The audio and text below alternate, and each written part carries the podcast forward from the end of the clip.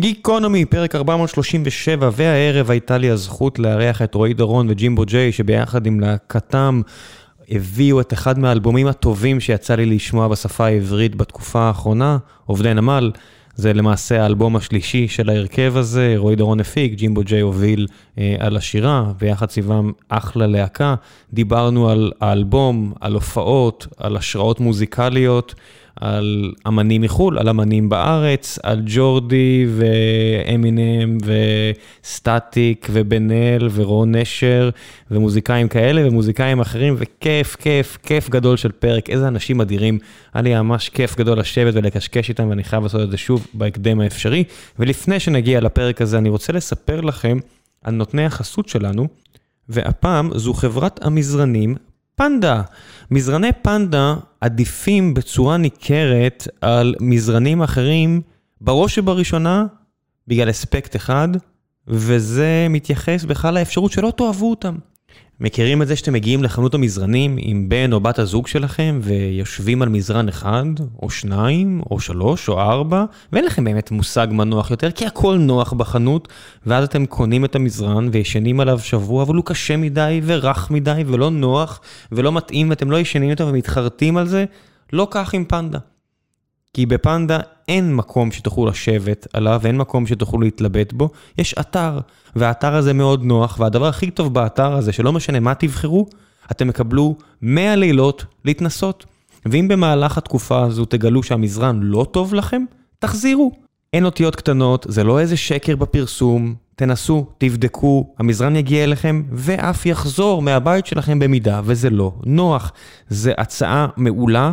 ואני יכול להגיד לכם כמי שקנה מזרן של פנדה, שלי אישית זה נוח, מה אני יכול להגיד לכם מלבד הניסיון האישי שלי? קנינו את המזרן לילד שלנו כשהוא עבר ממיטת פעוט למיטת נוער, לא יודע איך זה נקרא הדבר הזה, אבל משהו שגם אני יכול לישון בו, וכך קורה שלפחות פעם בשבוע או שבועיים, בזמן שאני מקריא לו סיפור, גם אני נרדם אם יש לי את הזכות אה, להשכיב אותו לישון, וקורה שזה מצליח, אז גם אני רוצה את עצמי אה, ישן שם, כי זה מזרנים איכותיים, מחומרים מעולים, ובלי כל הקשקושים האלה שמנסים לדחוף לכם על ויסקו ועל וסקו ועל לא יודע מה בכל חנויות המזרנים, כי במילא זה כנראה הכל קשקוש שיווקי, אז עדיף שתגיעו למקום שגם מוכר לכם מזרנים טובים.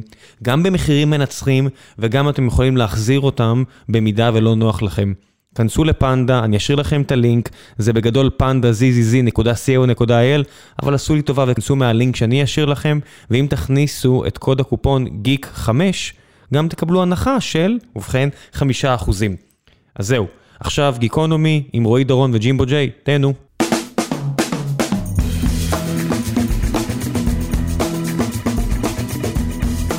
גיקונומי פרק 437, והערב יש לי הזכות לארח את רועי דורון וג'ימבו, שאחראים לאחד מהאלבומים הטובים שיצא לי לשמוע לאחרונה בשפה העברית. אוהו! וואו, איזה...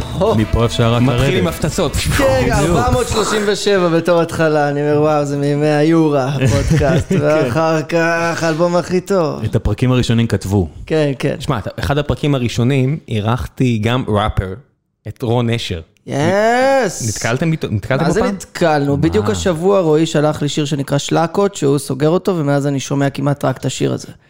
הוא טיפוס. הוא טיפוס. הוא איש הזיה, כמו שנקרא... שנינו היינו ביחד בבטל האגדי בעיניי, בלוונטין, בין ג'רמיה לרון נשר, שזה היה, אני ראיתי את זה ביוטיוב. כן, בליגת הבטלים היה- של דיבור נגוע, צריך להגיד. נכון, ואני חושב שזה היה האירוע אולי הכי מוצלח ו- וזכור משם. זה היה די מדהים. כן, לגמרי, היו מלא אירועים מוצלחים, אבל רון נשר נגד ג'רמיה זה שיא, היה מדהים להיות שם, ורון נשר, כן, הוא, הוא, אני מכיר אותו רק מיוטיוב, זאת אומרת, רק מלראות דברים שלו, אבל אני עוקב חרוץ. אתה מרגיש איזושהי שייכות ל... לחלק הזה של כן. עולם ההיפ-הופ? כן, אני ילד שגדל, אה, זאת אומרת, כשהמצאתי את ג'ימבו ג'יי, הכרתי רק את שב"כ סמך. את השם הזה המצאתי בהשראת מוקי די, פלומפי בי, חברי שב"כ לא, בן. אדם, כיתה, אתה יודע, מקיף ו' באר שבע, גם אנחנו כן. עברנו ודקלמנו שורה שורה, זה בסדר. אז זהו, אז לא, אז לא הכרתי את טופק או את ביגי, זה מה שאני אומר, ו... ועם השנים הבנתי שאני חלק מהקהילה הזאת, כי לא גדלתי במקומות שהסצנה נוסדה בהם, כמו נגיד אה, מועדון הג'י ספוט, או נגיד לא הייתי שומע המון עסק שחור, רק ידעתי שזה, שקוואמי ולירון יש להם תוכנית שכולם שומעים, וכל החברים שלי שומעים, אבל אני כזה יותר מנגן היהודים בגיטרה. השלמת את זה לאורך השנים? כן, השלמתי בענק. השלמתי להיות, נראה לי, השלמנו, לא? גם אתה לא היית חלק מהסצנה, ואז פשוט הכרנו מלא אנשים תוך כדי היצירה. אני חושב שכן, גם אני חושב שההפרש של הכמה שנים זה בדיוק, אני גדלתי על מוקי של אחרי קצת, ו- והדג. של ילדה סוכר. כי יש כן, בינינו... טיפה לפני, טיפה אחרי. יש- חמש שנים יש בינינו? כן. תראה- תראה את תרבות ה-PC, זה כזה מכופף הבננות, ילדה סוכר, אל תדבר עליה ככה, גם היא אישה, גם היא בן אדם. לגמרי. כן, לא, ראיתי, צריך לראות את היפ-הופ אבולושנס בנטפליקס? כן.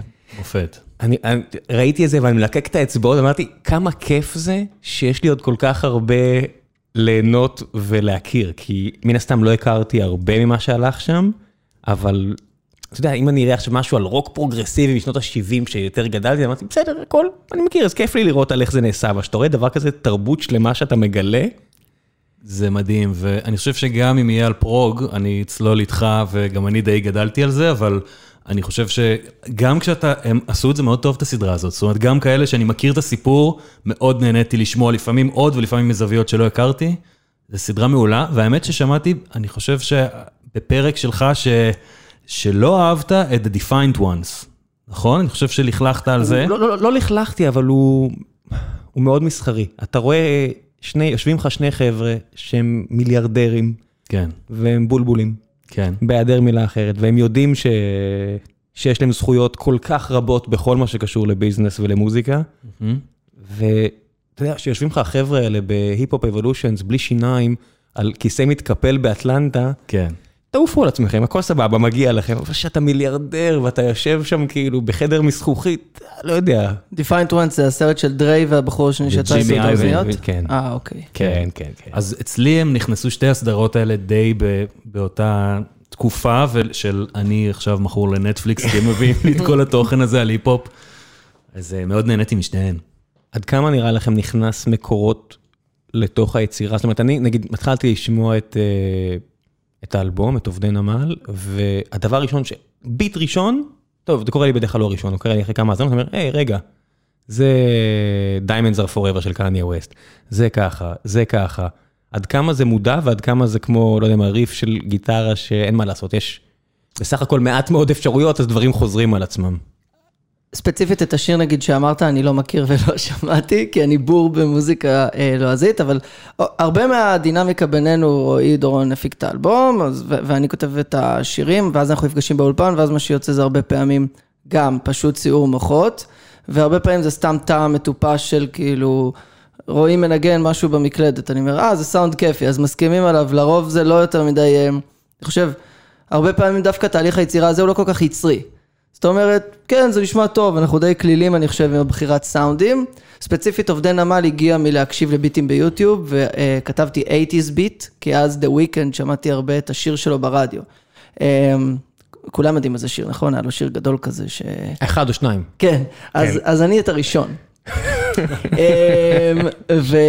אז סתם, אני באמת, אני בור עד כדי כך, אני לא מכיר The Weeknd חוץ משני שירים שלו. אה, זה היופי בספוטיפיי, כבר אין, אתה יודע, פעם באלג'יר היית מתווכח, 2 או 11, מה יותר טוב, דם על הים או בתוך הצינורות? לגמרי. היום זה, מה, מי שאני מניח שילדים מתווכחים על ה top 5 בספוטיפיי, או below the fold, עוד 5 שירים, כי זה מה שיש לך, 10 שירים וזהו. לגמרי. כי זה באמת מותו של האלבום הביא את מותו של ה album tracks, ובאמת הרבה שירים, זאת אומרת בתוך הצינורות, לא היה יוצא היום כנראה, בגלל שיש מקום לסינגלים. לכן להוציא אלבום, היום יש בזה משהו שהוא כבר איזו אמירה אומנותית, אם אתה יודע שיהיה איקס שירים שיצאו ומוכוונים לרדיו, ואז זה נותן לך את החופש גם להגיד, יש לנו פה שבעה שירים שצריכים להגניב אותנו, ואולי, אתה יודע, את. בתקווה יגניבו את כולם.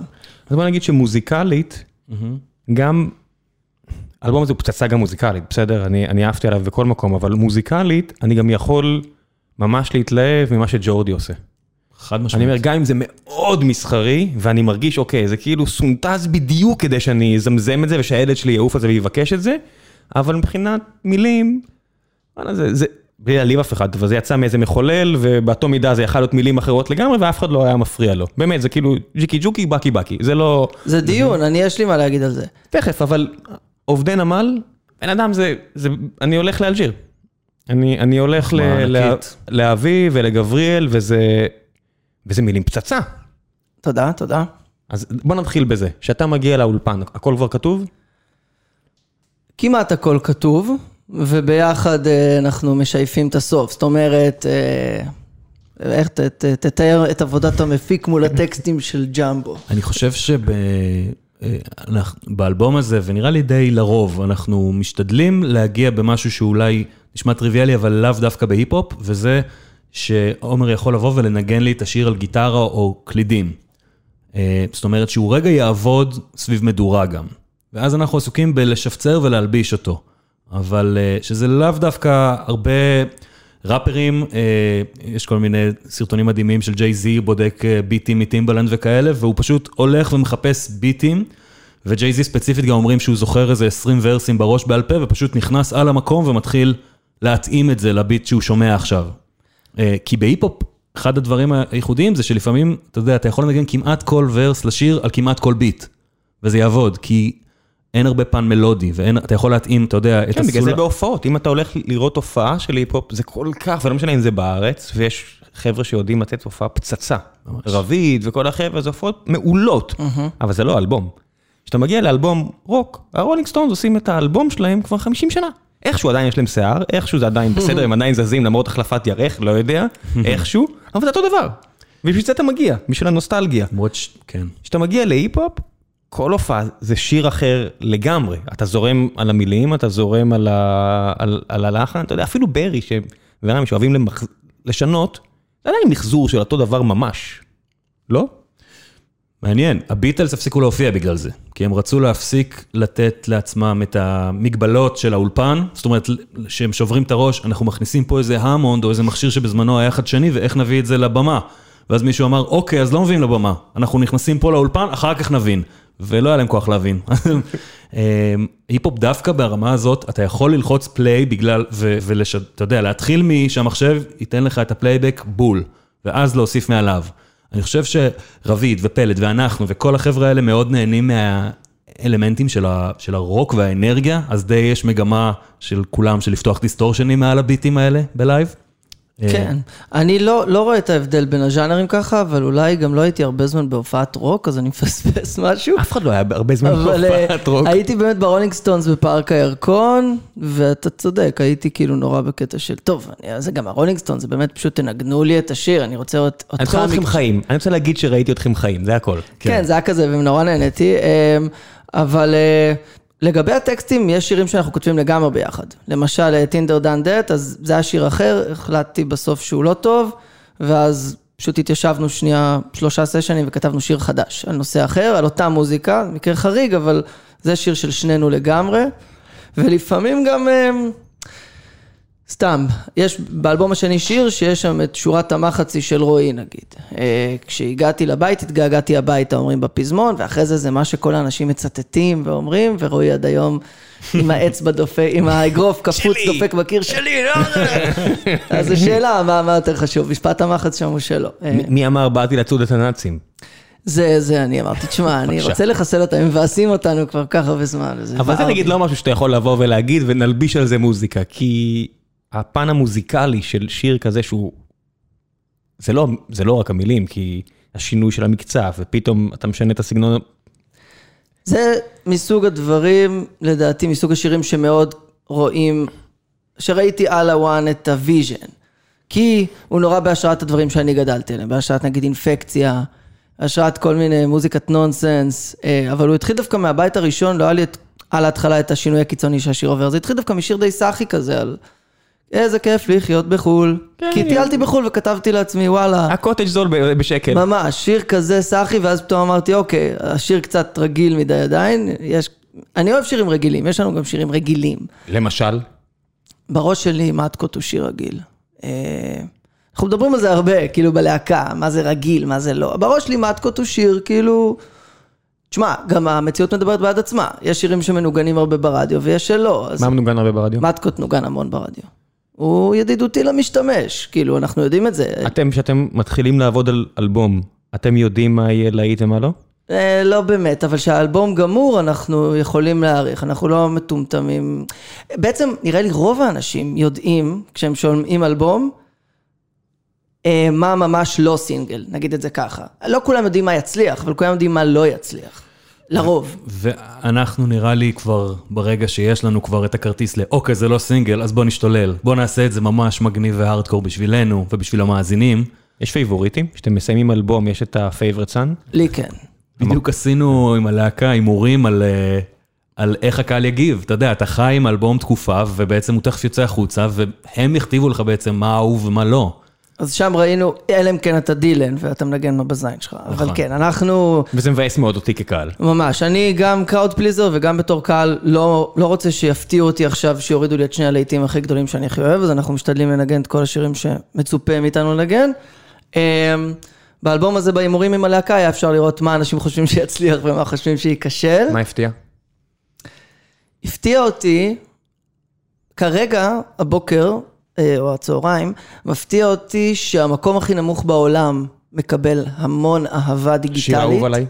ומעט מאוד צפיות. יש מצב שאני עשרת אלפים מהאזנות, מהשלושים אלף שיש שם בספוטיפיי זה אני. אז אתה מבין, יש לו הכי מעט כמעט האזנות באלבום, אבל הוא הכי engaging בתגובות, ואנשים אומרים, זה השיר, זה כי השיר. המייל שלו הכי טוב. אז זה מעניין מאוד אה, מי הקהל, עדיין לא פיצחתי מי הקהל. הדבר היחיד שאני יודע להגיד על הקהל שלנו זה שהוא מנומס. זה עדיין, זה כבר אני יכול להגיד, ואינטליגנטי וזה, אבל אני לא מבין כאילו מה זה אומר. המון אנשים כותבים עליו זה השיר, ומצד שני הוא הכי חלש מבחינת אה, כמה צפיות יש לו.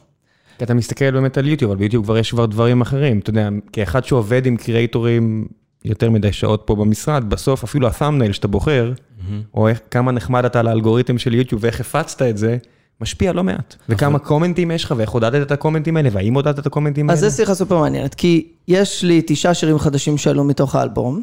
לא עשינו איתם כלום, ביוטיוב. זאת אומרת, קידמנו אותם לספוטיפיי, עשינו כזה בסטורי באינסטגרם, תחליקו לשמוע את האלבום, זה אני יכול להבין שאולי אני לא מבין איך הדבר הזה שינה את מפת ההאזנות בספוטיפיי.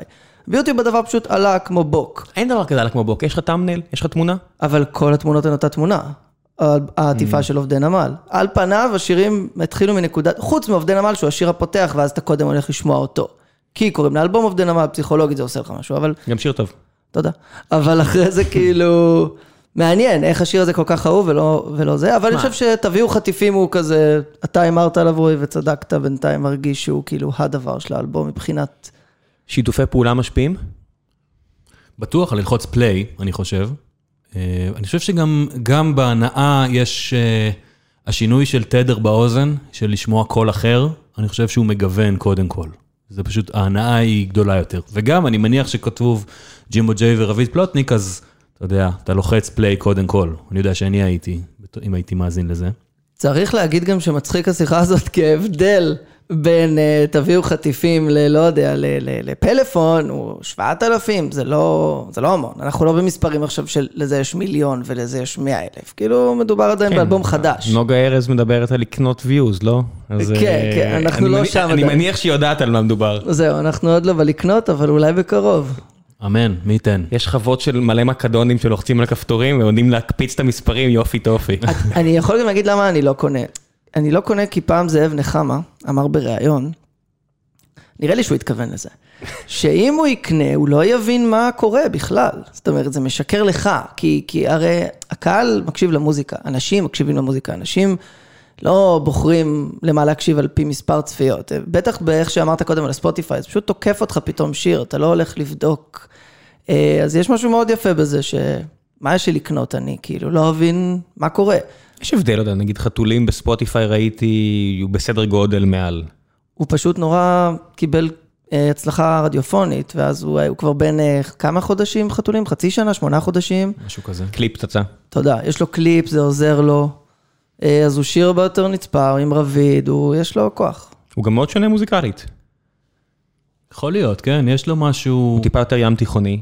אי אפשר להתעלם מכך שיש הרבה מאוד אנשים בארץ שאוהבים את הריבטונים, אוהבים את הסגנון הזה. נכון. אתה שומע את זה, לא יודע, הרפרנס שאני חושב עליו זה אטלי הלילה זוהר גוב, זה לא על חלקים אחרים ב- באלבום. אנחנו בין האנשים האלה שאוהבים, ובעיקר הגיטריסט שלנו, אוריה ויצטום, שממש יושב מהבוקר עד הערב ומוציא בן מוש ויהודה קיסר, ו... מנגן גם עם לירון עמרם, עם הפרויקט החדש של ברק כהן, זה המוזיקה של אוריה. זה מ- מרגישים את זה. כן. וגם ב...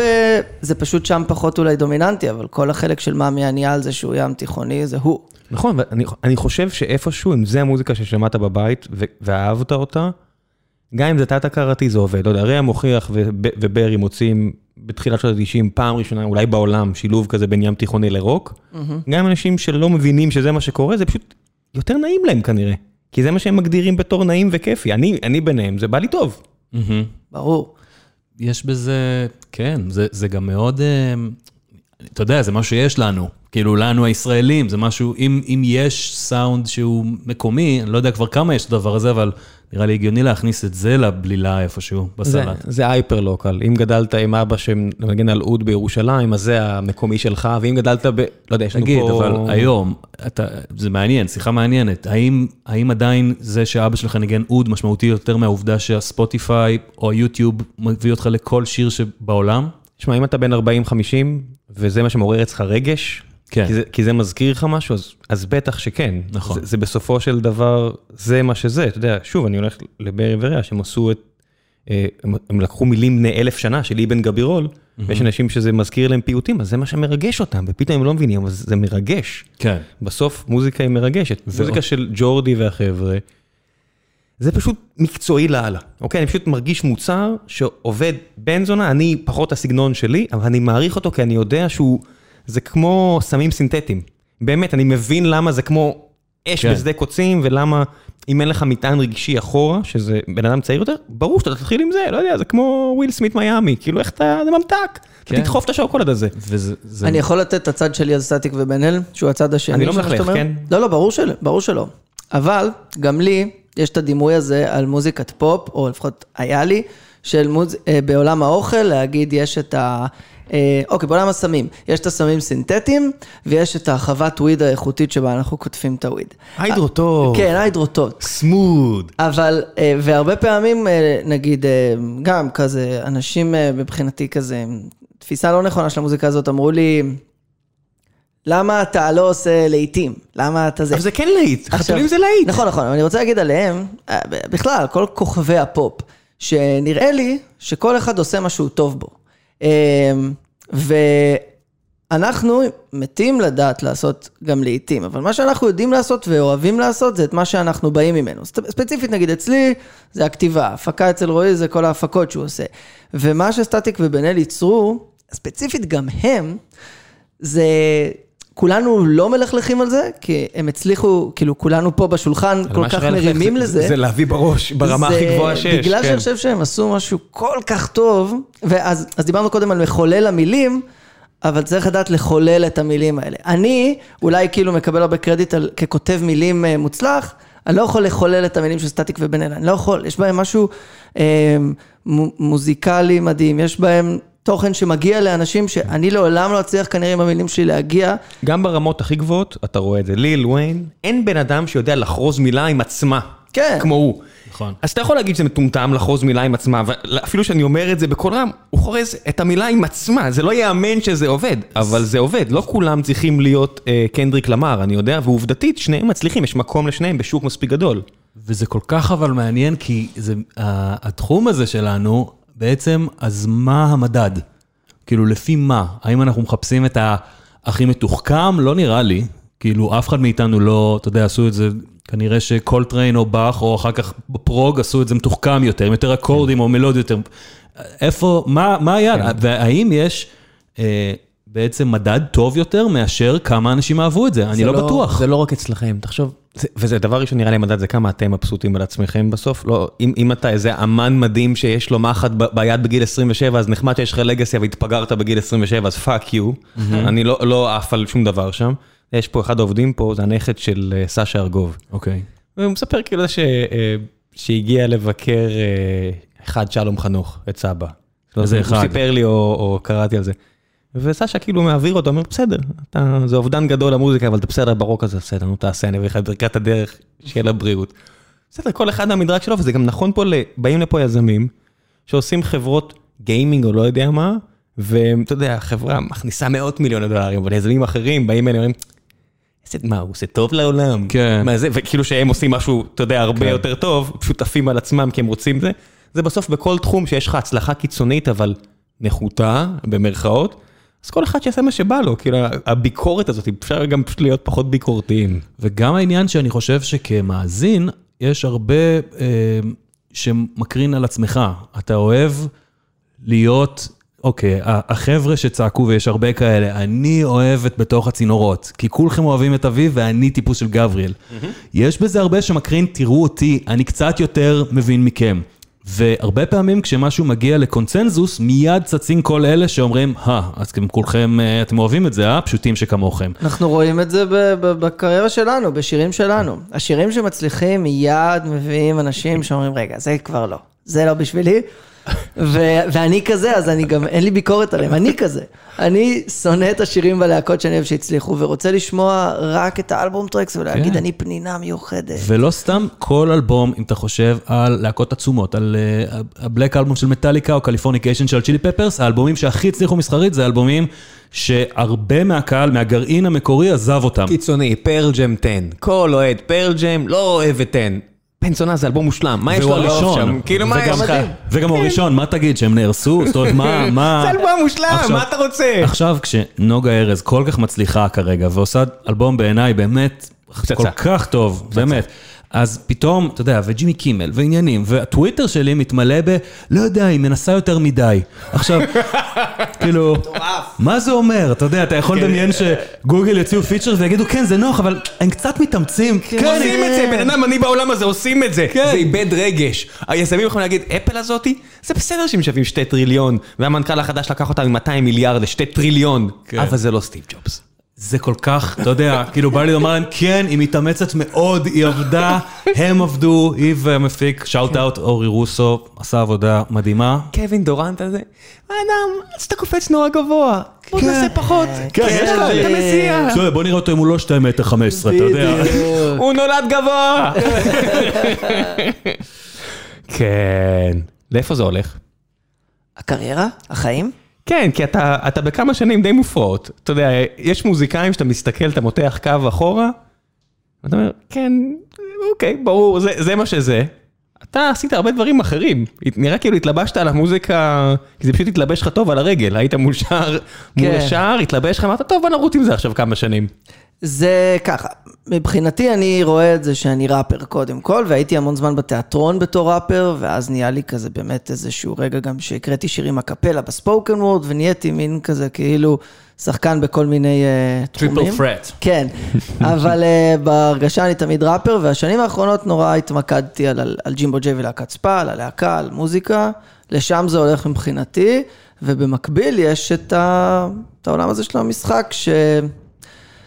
סתם, נגיד עוד חודש יוצא לי פודקאסט, שזה הכי לא משהו שעשיתי עד היום. שהוא- כן, זה מאוד שונה מספוקן וורד ודברים שעשית עד היום. והוא- הלכת עכשיו לתכנת עכשיו שנתיים. אז לא, לא, אז, אז זה לא פודקאסט אה, מסגנון השיחה, לא כל מה שאנחנו עושים כרגע, זה סיפורים. אה, הלכתי וראיינתי כל הקורונה חברים מהצבא, שאלתי אותם, אה, כי יש לי המון עיסוק בצבא גם בשירים ובחיים, והחלטתי שאני רוצה ליצור איתם משהו, שזה אנשים שהם לא ביצירה רוב החיים. אבל העיסוק שלך בצבא בשירים, הוא לא, זה לא אודי כגן, זה, זה כזה חוויות. זה ישבתי אה, לגמרי. עם החבר'ה מהצוות, 15 שנה אחרי, "אה, זוכרים שחגי הריץ אותנו עד שהכיתי, ואז. אה, הוא גרם לי לכישוף. אבל לגמרי, אני. אני הטיפוס הזה שתקוע בצבא בסיפורים מאוד חזק, דומה לאבא שלי, דומה להרבה אנשים שאני מכיר, שכאילו, עדיין אני כל הזמן על חגי הזה שהריץ אותנו, זוכרים זה, את זה, זה? נקרא, זה נקרא להיות, אה, כן, חייל בצבא, זה... בדיוק.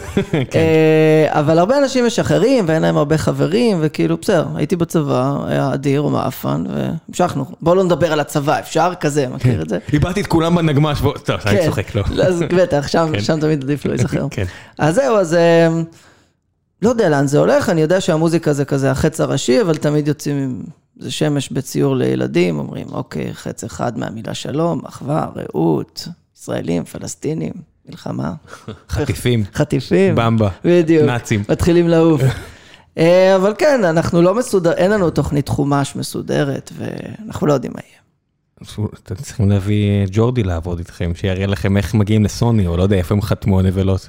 זו שאלה, זה החלום להיות בסוני מבחינתך? אני עוד לא חשבתי על זה. אני חושב שה... לא יודע, האמת, זה יישמע מאוד רומנטי ונאיבי, אבל אני חושב שהחלום הוא להמשיך להיות מסוגל, אה, ל- אתה יודע, להתפרנס מזה וליהנות ולהמשיך כל פעם אה, לתת, פשוט לשחק במשהו. אתם אוהבים להופיע? כן, מאוד, מאוד מאוד. סימן קריאה. יותר כיף הס- מלהקליט באולפן? כן, מבחינתי לפחות, זה הסיבה שאני בעסק. וואלה. אני רוצה להופיע. רוצה כאילו, אז- להיות... אז האולפן, מה זה, זה כדי להגיע להופעות? זה נהיה יותר כיף עם השנים, כי אני מתחיל להבין מה אני יכול להוציא מעצמי באולפן, ואני כזה לומד לעבוד, ולומדים לעבוד, וכזה התחלנו לעבוד ביחד, ואני גדלים ביחד. אמ, שאר שאר הלהקה משתנה? לא, אנחנו ביחד אה, ארבעתנו כל הזמן, אבל רועי הוא המפיק הראשי, אז אפשר להגיד שהמון מההחלטות שבעיניי הן דרמטיות, כמו שאני משנה קולות, שאני, איך אני מגיש, כמה רגש יש בזה. את המוזיקה מייצרים ביחד ארבעתנו בחדר, אחרי באמת שיש את המוזיקה על גיטרה, כמו שרועי אמר, שזה אג'נדה שלו כהפקה, תביא לי שיר על גיטרה, הרבה פעמים. ואז אה, בהקלטות זה הרבה חיפוש של, אה, סתם נגיד באלבום, בעובדי נמל יש המון שינוי של קולות והמון שינוי של הגשה. דמויות. קזינו אני עושה קצת ככה, זה סיפור נורא בלחש. וסצנה בפלוס אני גם המין אה, טיפוס הזה, המוחצן. כן, יש קול אוכצ'ה, יש קול אשכנזי, כן. זהו, ראית איך הלכתי בין הטיפות של ה politically כן, correct, כן, אבל עם אני- המילה אני- מוחצן. אני בועט בגופה. אז... אמ, ומצד שני יש רגע שאני עושה את הדמות הזאת בשיר שבו אני יורה לאנשים בראש ושורף אוטובוס. אמ, אז זה הרבה דברים של הפקה באולפן, ועל הבמה זה, זה הדת שלנו גם, אני טיפוס מאוד חילוני, עם קהל מאוד דתי אגב. משהו במילים, אני מה? לא יודע למה, אני מנחש. אני לא שאלתי אף פעם את הקהל, תגידו, למה אתם ממש מלא דתיים פה, חבר'ה? אה, בנות אולפנה, מה אתן עושות כאן? אבל באמת, המון, המון המון המון. אה, לא, לא המון, אבל לפחות, אה, אני יודע, חצי מהקהל הרבה פעמים. חצי זה המון. אז כן. זה כן. אובר ייצוג מהאוכלוסייה בארץ. יש לנו הרבה קהל כן. דתי, אני חושב שההתפלפלויות, הם מעריכים. משהו בעברית, משהו ב... כן. כנראה, בעולם הזה. ואני, אני, זה הזכיר לי שאמרת שזה הדת שלנו, ראיתי איזה ראיון עם סטיבו מג'קס, שהוא דמות מרתקת בעיניי. הוא אדיר. הוא אדיר והוא מיוחד, ו, וראיתי קטע שהוא אומר שהמצלמה זה, ה, זה הדת שלו. שהוא חושב שבסוף הרבה מהשאלות הקיומיות שלו ושל כולם הם סביב זה שלא נחיה לנצח, ושהוא מצא בזה את התשובה, שהוא מתעד את עצמו וזה יישאר אחריו. כן, ה legacy זה, אתה יודע, הסיבה שגנרלים חצו את הרוביקון ועד אנשים שהיה להם לחוץ להוציא עוד אלבום אחד, זה תמיד שטות להוציא את העוד אלבום אחד הזה, אבל... משהו, את הסרט האחרון הגרוע שלך. כן, איפשהו, אתה יודע, ממש איפשהו עכשיו, שני קילומטר מאיתנו, מסתובב קווינטן טרנטינו, ואנשים באים אליו, אומרים לו, אחי, אל תעשה את זה. זה בסדר. כן. סיים. הוא הוא מדבר על זה יפה, הוא- כן. הוא- אבל הוא עושה טריק יפה, הוא אומר, אני עוד לא שם, אני עוד לא בגרוע. היית רוצה שהוא לא יוציא עוד סרט? כן, וואו. אין צורך. אני. מעדיף, אני מעדיף שהוא יוציא עוד סרט גרוע מאשר? שלא יוציא. למה? כי הסרטים הטובים כבר קיימים, אז אתה לא, יודע. אני רוצה עוד כלבי השמועות, אני רוצה לסגור את הלופ, ושהעשירי או ה-11 יהיה טוב כמו הראשון. אני מסכים איתך, זה היעד, אבל אני אומר, ה-Worst case זה שזה יהיה סרט גרוע. הדבר, ה- אתה יודע, ושיביאו לו עורכת חדשה, מישהי שתגיד לו, אחי, זה נחמד מה שעשית פה, בוא נחתוך בחצי. כולם צריכים עורכת, גם קווינטן טרנטינו, ומסרט לסרט זה מתברר. אני בטוח שגם במוזיקה, אתה יודע, בטח באת כזה עם בית של 12 ורסס, ואתה בא ואומר, חבר'ה, אני הולך לדפוק פה עכשיו שיר של 13 דקות, ו... כן, המשפט של רועי פה זה ש... מה, אתה הבאת את זה, לא? שראפר טוב משתמש במחק, או זה היה הדבר. כן. אז כן, לעזור לי להשתמש במחק זה חלק גדול מהעבודה של... אין לך איזה פונטזיה לעשות כזה, לא יודע מה, הרבה אומנים שאני אוהב ויש להם איזה יציאה אחת ממש פרועה, לא יודע מה, את אמרת Mother פינק פלויד, לגבריאל יש את כדורי הרגעה בדבש, אפילו לליל וויין יש את Misunderstood, 13 דקות, פצצה. אני מת על השיר הזה, על beat איטי כזה, ניו אורלינס, עצל, 13 דקות אש. לא בא לך לעשות איזה אחד כזה, לא, לא מסחרי, לא טוב ליוטיוב, פשוט עומד מדבר כאילו עד שיוצא עשן. אני לא, לא מכיר כזה, אני חושב שזה תלוי בהשפעות שלי. כי לכולם יש עורך ומפיק שמונע מהם לעשות את השטות שאני אמרתי לך אז עכשיו.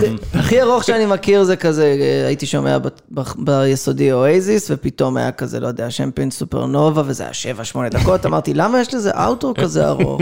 אני, אני ממש גדלתי על, אתה יודע, ג'ט רוטל ושירים של 20 דקות גם, זה לא מפחיד אותי, אבל אני כן, לעשות שיר ארוך מבחינת זמן לא הרשים אותי, כמו אם, אם 20 דקות או 8 דקות, זה, אתה מרגיש שאחר כך, אוקיי, אין פה שנייה שהייתי מוותר עליה, מעניין לי, ואני רוצה ללחוץ על זה שוב, בוא נעשה גם 15 דקות, אבל בוא נעשה גם שעה. כן, בוא נדבר על על זמניות. הרבה מהאלבום הזה מלא ברפרנסים שעוד שנייה הגז יוצא. זאת אומרת, האלבום הזה פצצה ומדויק עכשיו. אם אני שומע את זה עם הילד שלי שהיום בן שלוש והוא יהיה בן 12, אני אצטרך להסביר לו המון ממה שאמרת, אולי אני כבר לא אזכור את הרפרנסים. זו בחירה מודעת ללכת על דברים שהם אקטואליים? קודם כל, אתה אומר כאן שסברי מרנן היא לא נצחית, וזה כואב. גם- גם שנות ה-80 אני לצערי, אתה אני- יודע. אנחנו לא צריכים לסבול את זה. כן, אנחנו הולכים איתך. אמ, לא, אני כותב על עכשיו, אני לא חושב שהדברים הם אה, נצחיים. אני מכיר גם מוזיקה ישנה שאני לא מבין מה אומרים בה, וסתם על המוזיקה זה מעניין אותי. גם עצם זה שילדים מקשיבים למוזיקה שלנו ונהנים, מספר לי שהילדים לא מבינים מה אנחנו אומרים, המון פעמים. אה, הם נתפסים למוזיקה, אני שומע מוזיקה באנגלית ואני לא מבין מה קורה שם. אני בטח, לא... הרבה פעמים, זה, המוזיקה שלך לקח לי הרבה פעמים אלבום, ואז נפל לי האסימון, אה, היא ראתה על הצלב קרס על הבית כנסת, הבנתי. כן, כאילו, אני גם, אני לא תופס את השיר על הוואן, ולפעמים לא מעניין אותי לתפוס אותו גם בטן. כאילו, יאללה, תשאיר לי, I'm gonna pop some tags, זה- זה מייקל מור, הוא נחשב לבזוי, אני אוהב אותו. אמ, The sweat out my balls, כן. בדיוק, ולפעמים אתה פתאום קורא את המילים, אתה אומר, אה, זה נורא גס, אה, זה נורא מחכם, אה, זה נורא משהו. אז אה, לא, וגם, כן, לנסות לכתוב כדי להיות על זמני, זה נשמע לי כל כך מגלומני, אני נבוך רק מ... בוא נעשה משהו על זמני, רועי. אני אוליסס, אני עוד 90 שנה הולכים לשמוע את השיר כן. הזה. אבל אני חושב שהאלבומים שנשארו על זמניים זה אלבומים שייצגו הכי טוב את תקופתם. עכשיו היה 50 שנה ל-What's Going On של מרווין גיי. כל האלבומים שמדורגים מקום, אתה יודע, בטופ מבחינת uh, מבקרים, זה אלבומים שגם מבחינת איפה שהאומן נמצא בו, שזה תמיד חלק משמעותי בעיניי. זאת אומרת, האלבום השלישי, עובדי נמל, האלבום השלישי של ג'ימבו, לא יכל להיות כמו האלבום הראשון, בגלל שלא אי אפשר היה להתייחס לג'ימבו ג'יי עוד כאמן עם היסטוריה, וזה משמעותי. אה, דוגמה קלה בסצנה בפלוס, אתה יודע, צוחקים על זה ש... שעכשיו יש הצלחה מסוימת וועד עובדים, מנהל ועד עובדים אומר תשים לי את הסיטי, כאילו את השיר שנורא הצליח מהאלבום הראשון. וגם פר התקופה בעיניי, אני חושב שהאלבום הזה המון עסוק בתקשורת לדוגמה, שזה נושא שג'ימבו מאוד אה, מתעסק בו הרבה, ותקשורת של עכשיו, וטינדר ופלאפון ו- ווואטסאפ ו... בפייסבוק. כן. בפייסבוק, וזה. וכשהילד שלך יהיה בן 12, אני מקווה שהוא כן יזדהה עם האלבום השמיני של ג'ימבו ג'יי ולהקת ספא.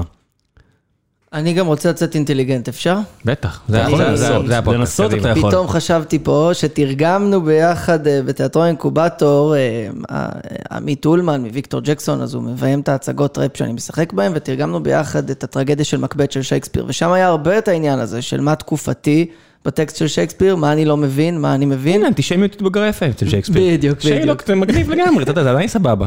זה דברים שהם על זמנים. בדיוק, אז, אפשר לשנוא את היהודים תמיד, אה, וסתם, וכאילו, אה, הרבה דברים שלא הבנתי, אז אה, אם זה עניין אותי מספיק, אז הלכתי ללמוד. עכשיו, אני לא חושב שעובדי נמל יהיה הטרגדיה של מקבט וילמדו אותו, אבל זאת אומרת, עדיין יש שירים מפעם שאני הולך ומבין על מה היה הדימוי, ואני מבין שזה כוכב טלוויזיה ישן או משהו, עובד לי. איזה אלבומים יצאו שאתם מסתכלים ואתם ואתם אומרים, "פפפ, אני מקנא. לא בהצלחה, ב- באלבום עצמו. זאת אומרת, התוכן אפילו מה-. מהתקופה האחרונה. אה, יסמין מועלם העיף אותנו, אני חושב, כמו את רוב המדינה, כן. איה זהבי פייגלין העיף אותנו. ממש. אה, זה אלבומי הקורונה כזה ששמעתי הרבה. מחו"ל אני שמעתי run the jewels האחרון, חשבתי שהוא לא נורמלי. אם הולכים טיפה אחורה, זאת אומרת, דברים שמעבר שלכם שאמרתם, אני רוצה להיות גם מוזיקאי, או משהו כזה. לא לא מגיל 12, אלא אתה יודע, חמש, שש שנים אחורה שאתם עדיין לא סגורים על שזה הדבר, אבל אני זוכר את התקופה שנכנסתי לבילויים, לשכול וכישלון, ובעיקר חשבתי, וואו, אני לא יכול לכתוב מילה לעולם. זאת אומרת, פתאום הרגשתי כל כך, חבר'ה, אתה יודע, שאתה רואה מישהו כן. ברמה כזאת. כן. אמ, אני תמיד מדבר על אינפקציה ועל אה, שב"כ סמך, לנגזרותיהם, עם השנים, גם אם הם גדלו, גם עם אלבומים מוקדמים, גם מאוחרים, ואני מדבר על אתניקס כמוסר עבודה. אתניקס זה, זה הרכב ראשון שאמרתי, אה, החבר'ה האלה באים. לדפוק אלבום כל שנה, לא מעניין אותם. הם, הם האבא שלי, אייל גולן, מהרבה בחינות. וכאילו, כן.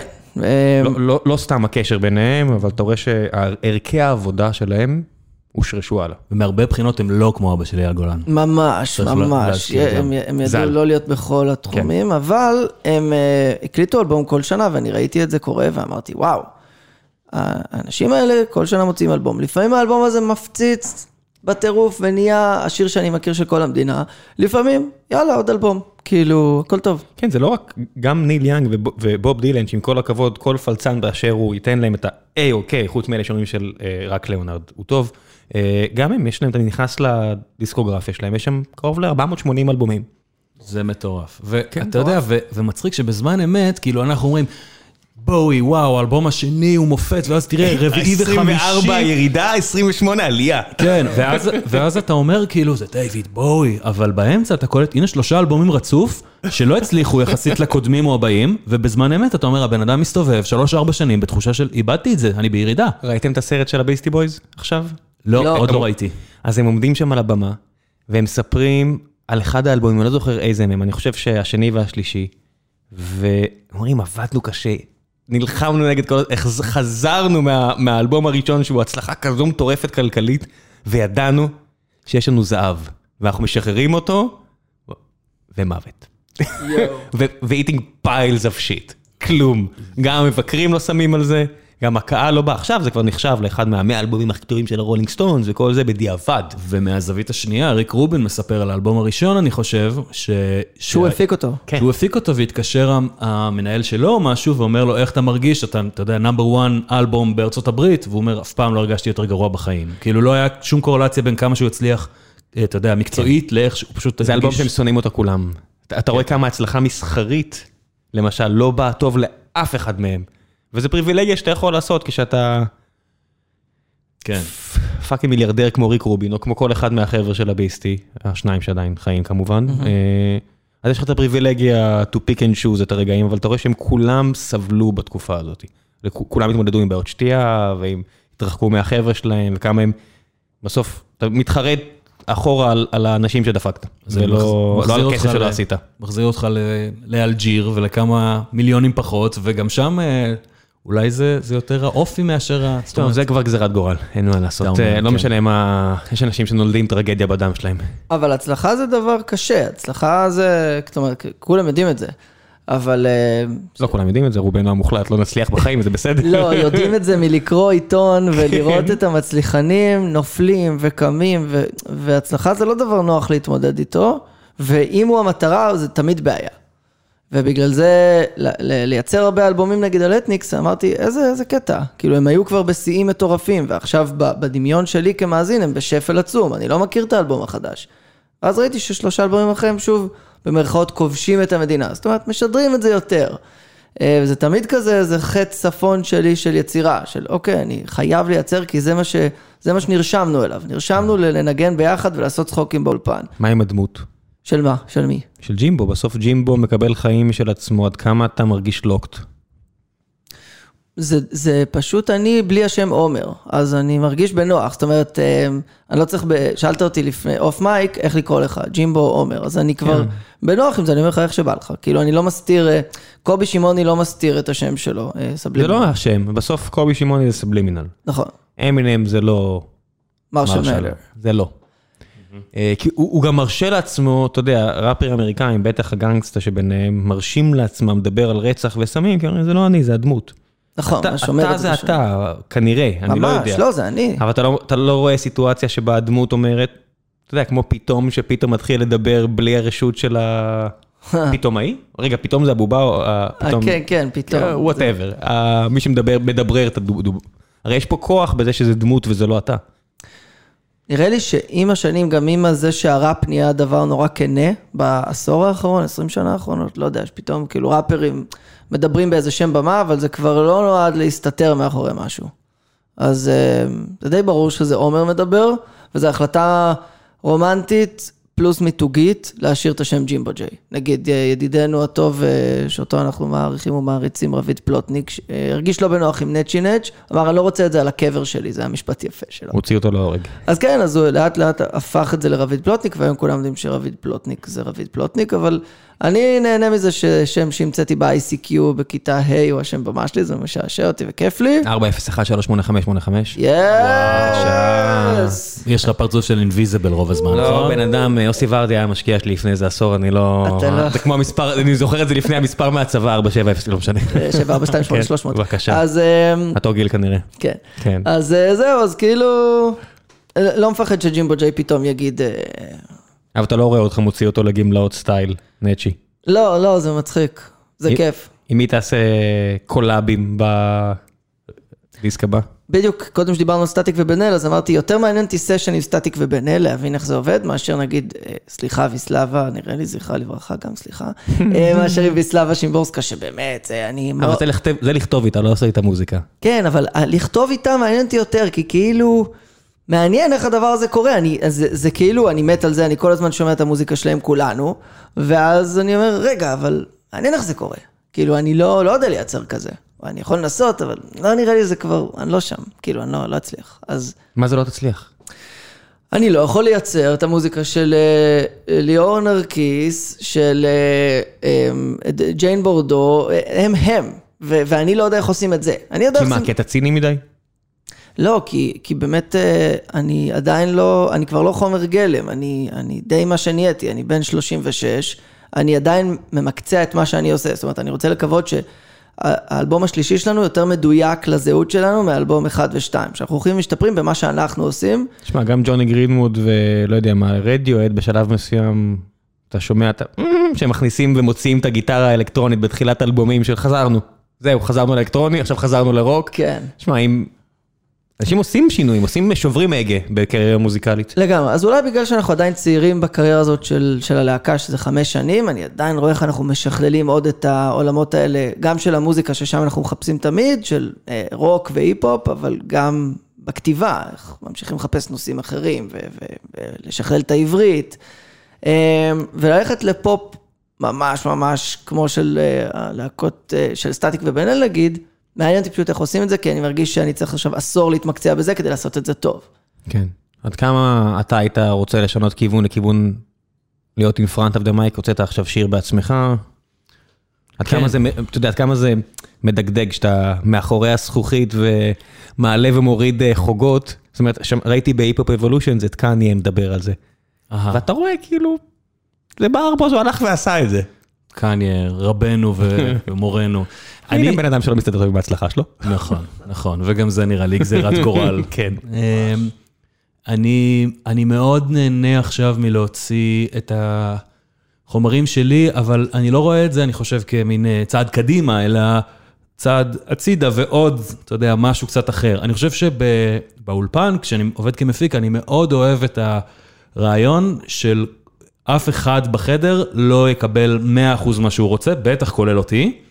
אה, וככה יש את הסיכוי הכי טוב ליצור משהו ייחודי. וואלה, אין סיכוי שאתם, שהכל מתלבש לכולם כזה, כן, יוצאים כזה ידיים, איזה, הצלחנו. לא, דווקא כי לא כל אחד, בגלל מה שרועי אמר, שלא כל אחד מקבל מה שהוא רוצה, תמיד. זה תמיד יהיה באמצע, ואתה צריך לזכור, זה, זה קשה, זה משמעת של להגיד, אני הייתי עושה את זה קצת אחרת, אבל אולי בזכות זה יצא פה איזה יצור כלאיים שיישמע כמו, אתה יודע, הסך של כל האנשים בחדר, או ב... כן, וצריך להיות חיובי ולהגיד שאתה צריך לסמוך על האנשים שאתה עובד איתם. היה משהו שהוא, שהוא עשה בהפקה שהתבאסת עליו מאוד, ממש לסמוך עליי ויצא יצא פצצה? הכל, האלבום גרוע, רועי. אמ, דברים שהוא אמר, סמוך עליי, יצא פצצה, כן, וואו, מלא, מלא, מלא, מלא. שבשמיעה ראשונה אתה פשוט, אתה לא מבין לאיפה זה הולך? הבוקר שלחו לי אמ, אבא ששלושת הילדים שלו, אה, כך אומרים שלושת? כן. אחרי זה תובעים אותי על זה. אה, עדיף שלא יתבעו אותו. ממש. הוא שלח לי אותם אה, שרים את, הש... את הפזמון של טינדר דן דט, שיר מהאלבום, ואני על הפזמון הזה, עבדנו המון על הפזמון. הפז... אה, סיפרתי קודם ששינינו את כל המילים של השיר, אז הפזמון המקורי היה קצת יותר קל לשיר אותו מבחינת phrasing בפה, מבחינה פופית. והפזמון החדש אמרתי לרועי, די, זה לא פז... איך אפשר לשיר את זה?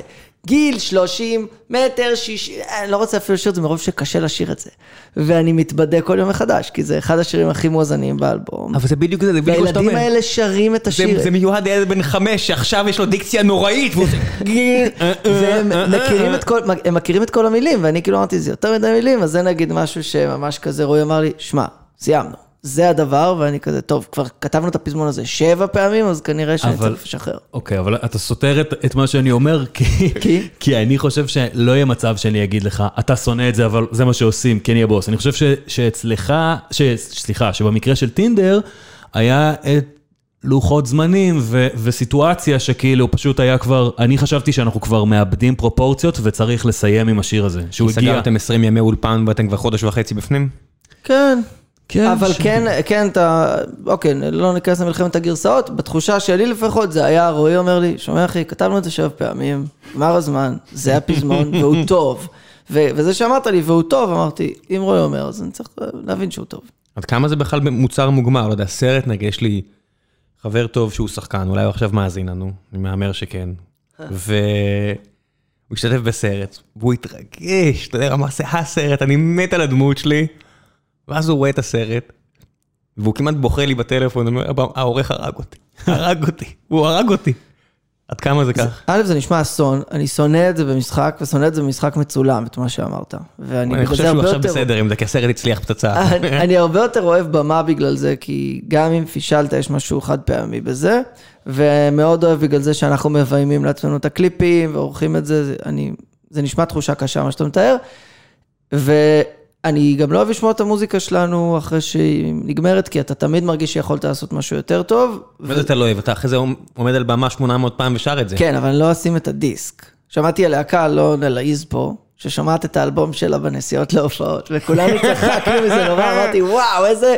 כאילו מה, עכשיו זה, זה גם יפה להם, הם עפים על זה, הם שמחים במה שהם עשו. לא זה השחקן כדורגל שבוחר את עצמו בפיפא שהוא בחדר הלבשה. בדיוק. זה היה סיפור טוב, זה היה, זה היה נגן שניגן עם החבר'ה האלה, והם עושים הרבה אירועים וחתונות וכאלה, והוא אמר, לא שרדתי, כי היינו בהופעה, בוואן להופעה אחרת, לחתונה אחרת, ובדרך שומעים אותנו, והוא אומר, פשוט לא שרדתי. כן. וואו, אתה יודע כמה רפרנסים בזויים יש לי עכשיו בראש. אתה עומד מול המראה, נוגע בפטמה, אני אש. מה מה היה הכי, מה יעשה, מה- מה יפוצץ לכם את השכל, שישמעו שיר שלכם במגרש כדורגל בארץ? שזה יהפוך להיות שיר אוהדים? קודם כל, זה שאנחנו בפרסומת, פרסומת, פרסומת, באמפי שוני ב-1 ביולי, זה, אה, עכשיו בלי צחוק, זה מפוצץ לנו את השכל, כי... זה- זה- זה פודקאסט אה, בלי חוקים, אתה יכול מבחינתי לחזור על עכשיו 800 אז- פעם, אתה לא צריך אבל אה, אני אגיד, להתנצל. הגיבורים שלי לא, לא הגיעו למקומות האלה. אני את אינפקציה, שאני כל כך מדבר עליהם בהערצה, ראיתי בראשון לציון מול 30 אנשים, שלא היינו בטוחים אם ההופעה תתחיל או לא. עכשיו, אחרי זה הם היו, הם זכו לכל התהילה שלהם, ראיתי אותם לפני כמה שנים בברבי באיחוד, וכל הברבי צרח את כל המילים. אפשר, גם לך זה קרה, יש פה מחכות לך איזה, לא יודע, מה, 200 שאלות מהקהל, ומישהו רשם שהייתם באיזו הופעה בקיבוץ בצפון, הוא לא רשם איפה. אפשר לחשוב שזה צפון ארצות הברית, שיש פה כן, כן, 800 מקומות, בוויסקונסין. זה או בטבעון או בלא יודע מה, כאילו שיש שם אלף מקומות, בסדר, והיה שם 30 אנשים, נתת שתי שירים, התבאסת, ירדת, ואז הוא רדף אחריך כי הוא מעריץ גדול, ופשוט הבאת לו סשן במגרש חנייה של איזה שעה. זה היה הופעה שבה, מה שקרה זה שפרסמו הופעת להקה, אבל באתי לשיר שניים שלושה שירים עם הדי-ג'יי. ואז ראיתי את הקהל מסתכל, זה לא שהתבאסתי, זאת הייתה ההופעה. זה נקרא הופעת פריצה, באים למועדון, פתאום עולה ראפר, הקהל מסתכל מי זה, 50 מכירים, 100 באו לשרוף את השבת שלהם כי הם יצאו מהבסיס, ירדתי והלכתי, ואז הם באו ואמרו, רגע, איפה ההופעה, אחי? הבנתי. אז אמרתי לו, אה, בוא, בוא לאוטו, יש לי פה גיטרה, וישבתי וניגנתי להם, כן, זה היה ממש בהתחלה, זה היה אדיר. אמ, אבל אה, אנחנו די, מה- החלום שלנו, חוץ מכאילו להופיע במקומות פרסומת לקסטרו עם? רומי אבולעפיה? יס. בבקשה. לי יש חלום זול ואפשרי. אה, אני רוצה שנצא כל הלהקה לסיבוב הופעות כזה בארצות הברית, קהילות יהודיות, הדג נחש עשו את זה, ויש להם על זה כאילו שיר, אה, נו, איך, זה הולך? קליפורניה. על ה-Route One. קליפורניה. זה נראה לי נגיד חוויה כיפית. רק בשביל ה-road trip. כן, אני מת. ל-road trip, לא אכפת לי בכלל. מה. תביא, אני- אני- אני אני אנקה לכם את הגיטרות, אני לא יודע איך לנגן גיטרות, תגידו איך מנקים, אני אבוא. לא תרשה לי, אבל... להקת סעפה יש בה מוטיב רציני של, אה, אתה יודע, טיול שנתי כיתה י"א, זה חלק מאוד משמעותי זה אצלנו. חצי מהשירים. כן. כן, אנחנו, אתה יודע, קובעים כשיש הופעה ב... בצפון, כמו שאמרת, אז אנחנו לא... בוויסקונסין. בוויסקונסין, אז אנחנו נקבע כבר עוד הופעה באזור בשביל שיהיה לנו, אתה יודע, את הסיבה לילה להישאר לילה. אבל בקטע, לא יודע אם טוב או רע, אין לנו חלומות עצומים. נגיד, לא חלמתי בחיים לפתוח קיסריה, אני עדיין לא חולם לפתוח קיסריה. אני גם יודע מ... אוקיי, בגיל יחסית צעיר, בגיל 27 או 28 או 30 זה היה, לא צעיר אולי, אבל בגיל ההוא, הופעתי ב... עם העיר הזאת באנגלית, על במות נגיד מאוד גדולות בצ'כיה. תרגום של ההצגה הזאת שכתבנו, אה, עמית אולמן, איציק פצצתי ואני, בתרגום לאנגלית, והרגשתי כזה, וואו, אנשים מחו"ל מוחאים לי כפיים על משהו ששיחקתי באנגלית, איזה מטורף. ושם גם למדתי שזה קשה, שאתה נוסע בוון. למדת, זה זה לא, זה לא, זו הפתיע אותך שזה קשה? הפתיע אותי שטור זה דבר קשה. מה? שזה דבר אינטנסיבי. חשבתי ש... כי גם אני קצת כזה ילד שגדל על MTV, וזה נראה לי פשוט אדיר. אה, כאילו, גם קצת תמים אולי. בחצי מה, אתה יודע, ב-MTV או בשלב מסוים זה כבר נהיה שיר, פרסומת, הנה איך הם רצחו אחד את השני בטור, שיר, לגמרי. פרסומת, הנה איך הוא החזיק אותו מחוץ לחלון רק מהרגליים כי הוא היה חייב לו כסף, שיר, פרסומת. אז לא הקשבתי, לא הקשבתי. ו... ואז אמרתי, אוקיי, החלומות שמוכרים לנו, אז אני צריך לאפס את החלומות שלי. החלום שלי זה לבוא לרועי בבוקר לאולפן. אה, שוב, אני כאילו מדבר כמו Zen master פה, זה לא באמת, אי אפשר לחיות ככה, אתה תמיד רוצה משהו גדול מהחיים, אבל שווה להגיד את זה לעצמך פעם ביום. החלום, מספיק ישראלים בארצות הברית שמחכים לך. עכשיו זה רק צריך לארגן את זה. כן, אבל, אבל וואלה, הברדק הלוגיסטי של המקצוע הוא ברדק. כאילו זה ייקח עוד כמה שנים עד שנגיע לזה, זה לא קורה מחר. מטיסים את כל הדברים כאילו? או שאתה שוכר שם כלי נגינה? מעריך שגיטרות ניקח איתנו ואפקטים, ואתה יודע, אתה מתעסק במגברים, ציוד וכאלה per מקום. צריך גם להגיד לאיתי שהוא אבא לילדה שלו, שומע זה ישתלם לך, אתה בא, זה לא רק כי ג'ימבו רוצה עכשיו לחגוג עם בירות בלילה, זה כאילו, כן, זה החיים יהיו קצת יותר... יש גם את, אה, קראתי את Mr. Nice Guy, אתם מכירים את הספר הזה? זה על האוורד מרקס, אה, היה אחד הסוחרי קנאביס הגדולים בעולם, בסוף צדו אותו בספרד ה-FBI, שם אותו בכלא, וקלינטון שחרר אותו, לא יודע למה, נניח. הוא היה מעביר אה, סמים ב-van, כאילו במטוס עם פינק פלויד, הוא היה מפוצץ את הרמקולים בסמים, ככה הוא היה מעביר. גדול. אז אם, אם אתם צריכים עוד אה, אינסנטיב אה, כלכלי, תדעו, יש לך קשרים איתו. לא. אני חושב שהוא מת כבר, אולי, אם הוא לא מת אז הוא בטח לא בן אדם נחמד. אה, על אף שם הספר. כן, כן, לא יודע, אני נוטה לחשוב שאנשים שחיו חיים של פשע הם בטח לא אנשים נחמדים שאתה כזה... כל מי שדוקר אותך בטוסי כי עשית משהו לא טוב, זה פשוט לא, לא יודע, לא אנשים לא, שבא לא לי. טיפוס נעים. חבל שאתה ככה, אתה כן, יודע, לפי כן. כריכה. מה. לגבי אה, סדרות, סרטים, לשלב כפסקול? אז אנחנו עכשיו חוזרים מפרויקט כתוב שאנחנו עובדים עליו של שעה ועשרים בראפ, שאנחנו עדיין לא יודעים אם הוא יהיה לאודיו או לוידאו, אה, ועוד חזון למועד, אבל נדמה שאנחנו אה, ניצור משהו כזה בעצמנו, אבל כן, להיות בפסקול זה נורא מעניין. הדבר האחרון שקינאתי בו, הנה, שאלת קודם, הטבח? זה הפסקול של המפקדת. כי זה פוגע בדיוק בעולם הזה שאני כל כך מתעניין בו של צבא, שאני כל כך אוהב לדבר על צבא ולזיין בשכל על הצבא, ואז אקו ו...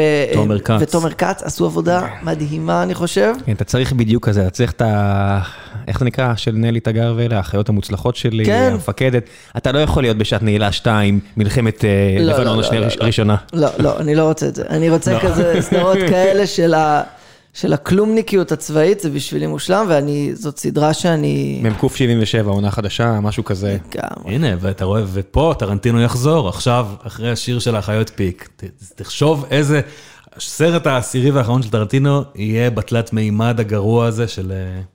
על בה"ד 1, אכלנו בחוות קורמל, הגבינות לא כאלה טובות כמו שחשבנו. וואי, איזה name dropping, חוות קורנמל. ומישהו שולף חרב והורג את כל האיזות. כן. מה? מה אתה עושה? לגמרי, לגמרי. קיל ביל שלוש. טוב, אה, בוא נעשה קצת שאלות מן הקהל שמחכות. לפני שנחזור לשלב השאלות מן הקהל לג'ימבו ורועי, אני רוצה לספר לכם על נותני החסות הנוספים שלנו לפרק הזה, והפעם זו חברת סטרים אלמנטס. אני לא אובייקטיבי כי אני פה עם החברה מיום היווסדה פחות או יותר, וכיף לי מאוד, אבל מה אכפת לי? אם uh, אני אוהב אותה ואני ממליץ עליה, למה שאני לא אספר לכם? אז הנה הנתונים היבשים. Stream Elements התחילה בקטן, היינו פחות מעשרה אנשים עם חלום גדול של ליצור המון המון ערך ליוצרי תוכן בווידאו ולבנות כלים שיעשו להם את החיים טובים יותר ואז גם עסק אמיתי מסביב לזה. והיום, בסך הכל ארבע שנים לאחר מכן, החברה כבר עם כמעט 150 עובדים, הכנסות של עשרות מיליוני דולרים. אבל זו רק ההתחלה, ואני מאמין שיש עוד המון הישגים שנגיע אליהם, ואני יודע שיש כל כך הרבה אתגרים לפנינו, אז אני רוצה להזמין אתכם להיכנס לעמוד הקריירות שלנו ולראות אם יש שם תפקידים שמעניינים אתכם. אם זה מנהלי או מנהלות מוצר, אנשי דאטה, מפתחות, מפתחים, ארכיטקטים, מנהלי פיתוח, כנסו, תסתכלו, אם יש שם משהו שמתאים לכם, תגישו את קורות החיים, ואני אדבר איתכם, או כל אחד מאנשי הצוות האחרים פה. באמת חברה שאני מרגיש בנוח להגיד שאם אתם מתאימים, זה יהיה פספוס גדול אם לא תצטרפו בשלב הזה בחייה. כנראה שאני אגיד את זה גם בעתיד ואני אתכוון לכך, אבל באמת שכרגע זה הזמן להצטרף לחברה. זה בדיוק אחרי השנה, שנתיים הראשונות שבהם הכל לא עובד ושבור ולך תמצא את עצמך וזה קשה ויש אנשים שאוהבים את זה, אבל עובדתית עכשיו זה הזמן להצטרף. באוגוסט הקרוב אנחנו נעבור למשרדים עוד יותר מפנקים, שיהיו במרחק הליכה מהרכבת פה בתל אביב, ויש עוד ועוד אנשים חזקים שמצטרפים, וכיף לעבוד עם אנשים חזקים. אז בואו, תצטרפו אליי ואל גיל הירש ואל אור פרי וכל האנשים החזקים פה סביבנו. כיף גדול, כנסו לעמוד הקריירות של סטרים אלמנטס, ועכשיו בחזרה לג'ימבו ג'יי ורועי דרון. תהנו. וחזרנו, יהודה סיגל שואל, אה, מה הפאב הכי טוב ברחובות? או, הפאב הכי טוב ברחובות, אני יכול להגיד מה הפאב הכי ותיק ברחובות, זה על המורס, ושם אני התחנכתי, וזה התוצאה שלי. זה, זה אני.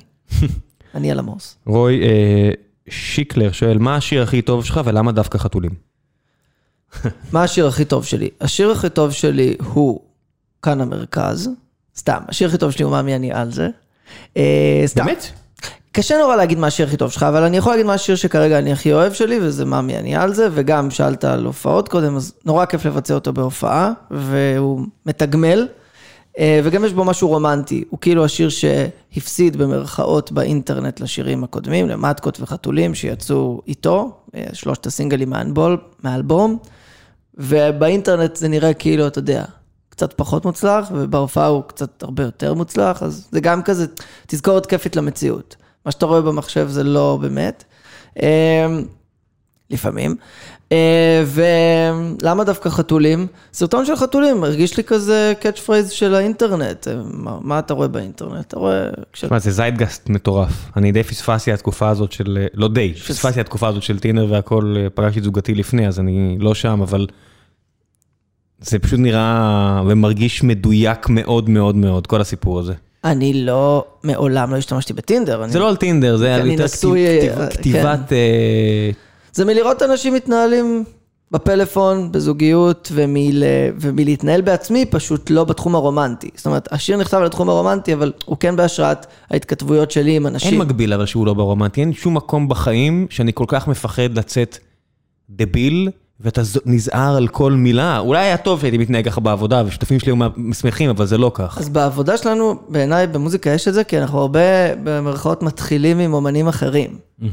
אתה שולח הודעה לרבקה מיכאלי, סבבה? ואתה אומר לה, אה, תקשיבי, אה, יש לי שיר, ואני חושב שממש מתאים שתסבירי לי בו איך להשתמש בפלאפון בסוף. אז זה נורא מלחיץ, ואני נורא כזה מנסה להציג את עצמי בצורה הכי סבבה, או לאיה זהבי, ו... אז זה קצת כזה, של, ואז כן לשלוח את הסמיילי הצוחק, כן לשמוע סמיילי קונפטי, זה מוגזם, זה נראה נלהב מדי. אני רוצה לומר רק שאני חושב שהשואל התכוון לבדיחה, ושאל איזה שיר הכי מוצלח שלך ולמה זה חתולים. אה... ואתה ענית, למה דווקא כתבת על חתולים? אתה חושב שזה שתי שאלות. כן, כן, הוא... אז, אז גם... אותו שיענה לנו, כי אני לא ישן בלילה עד שאני לא יודע. זה, זה, זה קרה לי עם אה, אבשלום קור, רציתי להזמין אותו לבוא לפודקאסט, לא יודע למה זה לא הצליח, ועל שתי שורות של להזמין אותו לבוא לפוד, אכלתי כאפה, אמרתי, איפה הפסיק פה? זה תמורה? זה לא תמורה? כן, אתה לא יכול לשלוח לאבשלום קור אם זה לא, לא מדויק לא, מאוד. לא, לא, הוא לא יבוא. הוא יחזיר לך בקטע של, אחי, קודם, כן, תפסיק לדבר כמו עילג, ואז אולי אני כן. יגיע. בוא, בוא. יענה פעמיים בוא, בוא אנטר בוא, ויקווה שתבין. הנה, נלי טאנגר הסבירה לנו, כי אז לא ידעתי את הסלנג הזה, זה היה לפני 6-7 שנים, והיא הסבירה לנו בוא. וואלה, הסבירה לך איך זה עובד. כן, לא הכרתי בוא. הייתי מת לשמוע את ההסבר של נלי טאגר לזה. היא הייתה נראה לי חודש שמיני, אם אני זוכר נכון, וההסבר היה מאוד בוא. בוא. בוא, כזה. אה, יהב ארז שואלת, אה, א' כל יפה ואומרת, אה, וואו, העורך הכי טוב שהיה פה אי פעם בפודקאסט בי פאר. היה ראשי שב"כ וכאלה. כן. אני מכיר, אני מתוך מכיר. 437 פרקים להיות המשפחת צריך- של יהב ארז. עופר שלח ממצמץ עכשיו ואומר. עם העין הטובה ואומר, כואב. כן, כן. אה, איזה כיף. שהוא חזר ל- לשדר NBA, אני. כל כך נהנה מזה. הוא גם, טוב, אני באתי להגיד משהו ואני לא אוציא אותו, אבל הוא תכף מוציא עוד דברים מגניבים. אה, יהב ארז, וברצינות, השאלה היא, מה אומרת אחותך הפמיניסטית הדגולה שולמית הברון על הקאברים שלך לשירים של שב"כ סמך? מעניין אותי לשמוע איך השיחות ביניכם סביב הנושא נראות או נשמעות. אחותי היא שלומית אברון, המייסדת של דף הפייסבוק, אחת מתוך אחת. היא החזית הפמיניסטית של ארץ ישראל, ומי שמזמינים לדבר בטלוויזיה כשיש אה, אסון לאישה, כלומר, תמיד. אז אה, כן, אני מאוד גאה באחותי, אנחנו לא אה, מרבים לדבר פמיניזם, כי דעותינו די דומות. אני חושב שהיא אולי... הייצוג התקשורתי שלה יכול לגרום ליהב לדמיין שאחותי אומרת לי, למה שרת את השיר הסקסיסטי הזה, אבל אין שיחה כזאת, לא הייתה מעולם.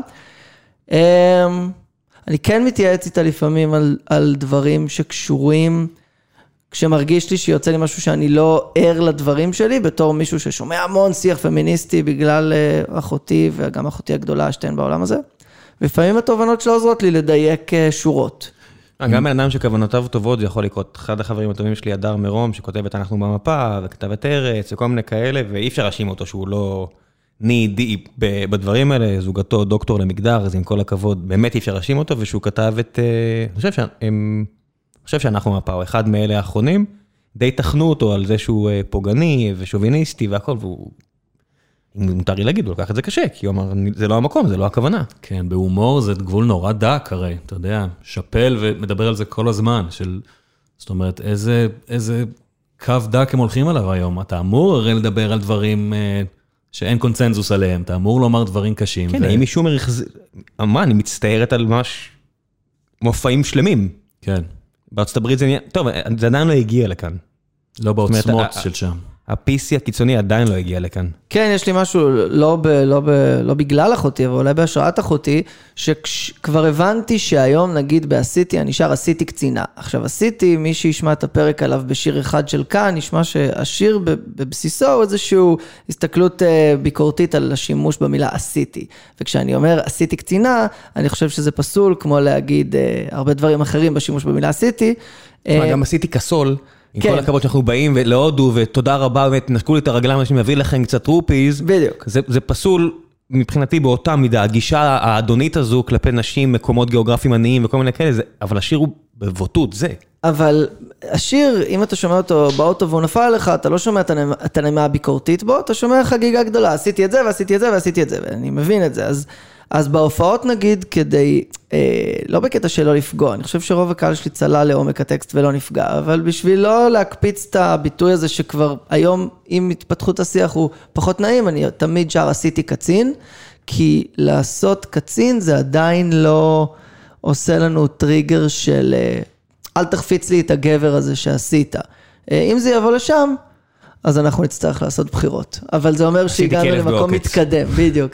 אה, אבל כרגע בהופעות תמיד אני שר עשיתי קצין, וזה הרבה פעמים זוכה באמת לאהבה מאוד גדולה, השינוי היה הזה. במסודרים שהם אה, התמודדו עם משבר ואמרו bigger elsewhere. אתם זוכרים את זה? שהוא אומר, היה להם אה, מישהו שבא לטפל בבעיות תקשורתיות, אז הוא אומר, תראו את האדוות של המים, זורק לבריכה אבן, ואז שובר את החלון ליד. ושכחתם מהאבן. כן. כן, זה גם חבר'ה שאי אפשר להאשים אותם בגישה מאוד שמרנית, ואתה רואה שגם גם הם עושים דברים שאחרי זה בפרלמנט וכל מיני יצירות באמת פנטסטיות. ממש. אתה הולך על הקו, שיש כאלה שיבינו, זאת אומרת, ישב פה מולי לפני כמה שנים, והוא אמר שעשינו את ליברמן, הבנו שאנחנו עוזרים לו, אנחנו לא פוגעים בו. כן, נכון. ו... ספציפית נגיד על השינוי הזה, ממש הוא בא לי סבבה. אני נורא אוהב לשיר עשיתי קצין. זה לא מרגיש לי רע. דנה אה, בריל שואלת, אה, דווקא שאלה לך, מה ההשראה לשיר האדיר מקום שני? או, נחמד. אמ, זה שיר אה, השלישי שמוציא, מה- שהוצאתי מהאלבום שלי שבדרך. אמ, ג'ימבו מתארח בו, דרך אגב. אני חושב שפשוט, יש לנו סלנג כזה ב- בחבר'ה, בלהקה, האמת, בלהקת ספא, של אה, בלעשות כך וכך אני ממש אלוף. בעיקר ב... נגיד, אה, וואו, בלאחר להם בשעה וחצי אני אלוף. אז, והמשחק היה הזה... פה גלגול עיניים קשה. בתור מנכ"ל. כן, קשה. אז המשחק הזה של אה, להגיד, אני אלוף על דברים שליליים, תפס אותי. האמת, אני חייב להודות שזה בעיקר התחיל משם, אה, ולא מדבר, אני חושב, על איזה נושא ספציפי, כמו שרציתי לצקת לתוך הדבר הזה משהו. אה, ואז עשיתי את הטריק האהוב עליי, ואמרתי, היי ג'ים, הנה פזמון טוב, תכתוב מלא מילים בבקשה, לבתים.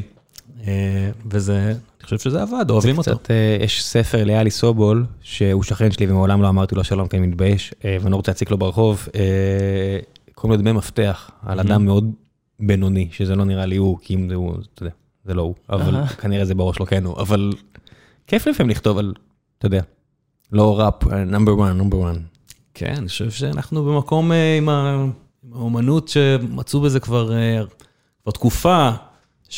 זאת אומרת, אולי קניה ווסט ו-808 Heartbreaks היה הפתיח לזה בהיפ-הופ, אבל בכלל יש בזה משהו הרבה יותר, אה, אתה יודע, גם... אה, זה דבר גדול. להראות שאתה קטן. כן, בקיצור. על הכאפות שאתה אוכל, אבל גם הוא עבר ל-amazing די מהר, גם כן. ב-808. חד משמעית. יודע, אני קטן, אבל אל תשכחו שאני עדיין אתה יודע שהוא הוא עכשיו הרי אה, פתר את זה שהוא לא אלוהים, בזה שהוא השליח של אלוהים. זה ה... כן, לא, בשלב מסוים, אתה יודע, 50 שנה קדימה ישפטו את החברה על כך שאף אחד לא בא, חיבק אותו ולקח אותו לחודשיים להתרענן באיזה מקום. למרות. שאני בטוח שזה קורה כל הזמן.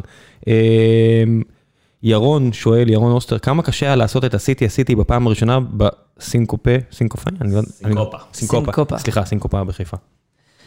היה לא קשה בכלל, זאת הפעם הראשונה שביצעתי את זה אמ, הקפלה, זאת אומרת שהשיר הזה עוד עמד כספוקן וורד אה, לפני שהוא הולחן. אה, איך שהתרגשתי מאוד, כי זה היה לפני הרבה שנים, ו... וכן, השיר הזה הרבה, כשהוא יצא עם לחן, אז הרבה אנשים אמרו, מה, זה הרבה פחות טוב מגרסת הספוקן. אפרופו מה שדיברנו קודם על אה, איך קהל מקבל הצלחה. אז הדרך להתנגד לגרסה המולחנת הייתה להגיד, יותר אהבתי את זה כשזה היה... אני אוהב את שתי הגרסאות, זה משהו אחר, אבל... לפחות לא, לא היה פחד שתשכח את המילים לפזמון, ב- על אף הפעם הראשונה. כן.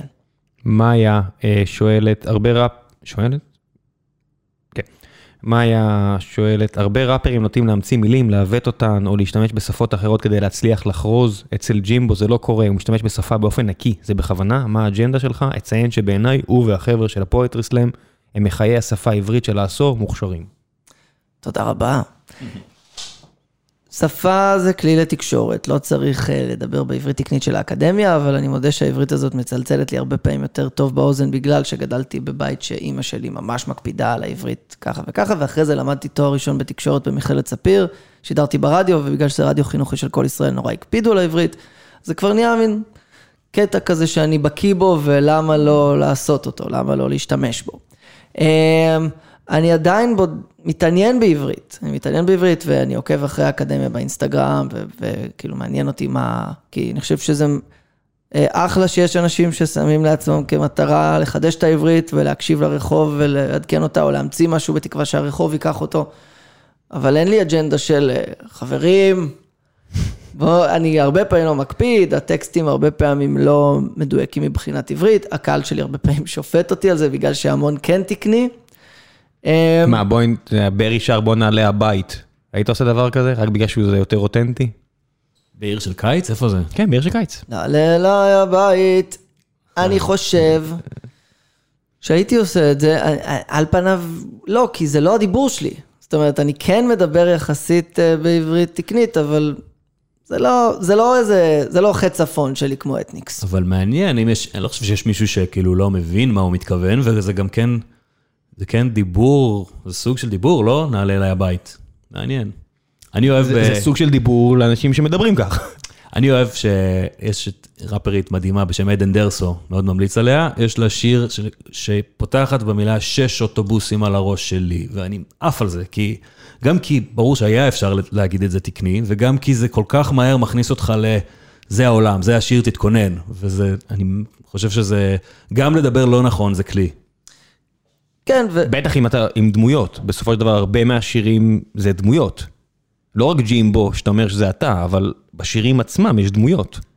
נכון, נגיד כשכתבנו את תביאו חטיפים, אז הדמות של הבן אדם בהתחלה ששר על זה שהוא, שהוא במחאה והוא די אידיוט מה שהוא מבקש בשיר, אז אה, אני זוכר שהיו כמה טעויות בעברית שהחלטנו לא לתקן במודע. אה, ובכלל, אני חושב שזה פשוט מכניס לאיזה קונטקסט של פה מקפידים על המילים כשהעברית מוקפדת לכיוון האקדמיה, ואי אפשר היה לדעת את זה אם העברית לא הייתה מוכוונת לעברית אקדמית, אבל בטח זה לא תמיד ככה, ו... ואני לא חושב שראפרים צריכים להתיישר לאקדמיה, זאת אומרת, זה מין משא ומתן בין מוזיקה וטקסט של הרחוב לאקדמיה, מוצאים את האמצע. עומרי טנקמן שואל, האם אתה חושב, אה, או אובחנת כפוסט-טראומטי בעקב, בעקבות השירות הצבאי? לא, אבל אני מאוד אוהב את הצבא. אה, לא, לא היה לי אירוע בצבא שהשאיר בי צלקת של... אה, כאילו פוסט-טראומה זה פשוט דבר אה, קשה. מכירים את זה שמדברים, מישהו אומר, אני בדיכאון, ואז החבר הזה שלומד פסיכולוגיה ומבין בזה, אומר לו, אתה לא בדיכאון, אחי, אתה Mm. קצת מצוברח, דיכאון לא יצאת מהמיטה. זה שבועיים ב-DSM 4, בן אדם. בדיוק. זה לא דיכאון. אז אני לא בפוסט-טראומה, אני כן היה לי שירות אה, בתותחנים שאני אוהב לעסוק בו מלא, ועל זה הפודקאסט שאני אוציא בחודש יולי, שנקרא הצבא הכי בעולם. שמיעה שלך עדיין פיקס? אה, כן, הייתי ב-MLRS, וזה מין גדוד כזה שיורה רקטות ואתה עם קסדה, וזה פחות ה... אה, עזוב. אתה עדיין בסדר, אתה אומר. כן. אני הייתי בגדוד אה, תותחנים עם פגזים והכל, ונראה לי ששומע בסדר למרות זאת. כן. אתה מדבר נורא חזק. מה? שומע טוב, רועי. עדן שי אה, שואל, אה, דבר ראשון, הרבה מאוד כבוד למעשן מכיתה ח', דבר שני, כמה רחוק אתה מתכנן את הקריירה, איך כאמן אתה חי עם הפחד ללהפוך ללא רלוונטי, יעני סי איימן, לא יודע למה דווקא אותה, אבל הקראתי כלשון המילה. וואי, וואי, וואי. איזה דיס על שיא. וואי, וואי, איזה דיס, מאיפה בא הדיסים האלה? לא יודע. אמ, אני חושב שאני חי מיום ליום כשירו של קובי שמעוני ויואב אליאסי.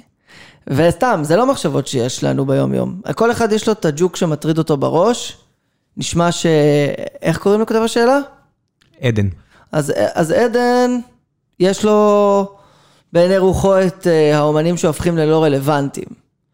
אה, זה לא ברשימת הפחדים שלי. זה קורה לכולנו. כן, לא. לא, אבל אני אומר, אני מבין אותו, זה לא שאלה, זו שאלה הגיונית.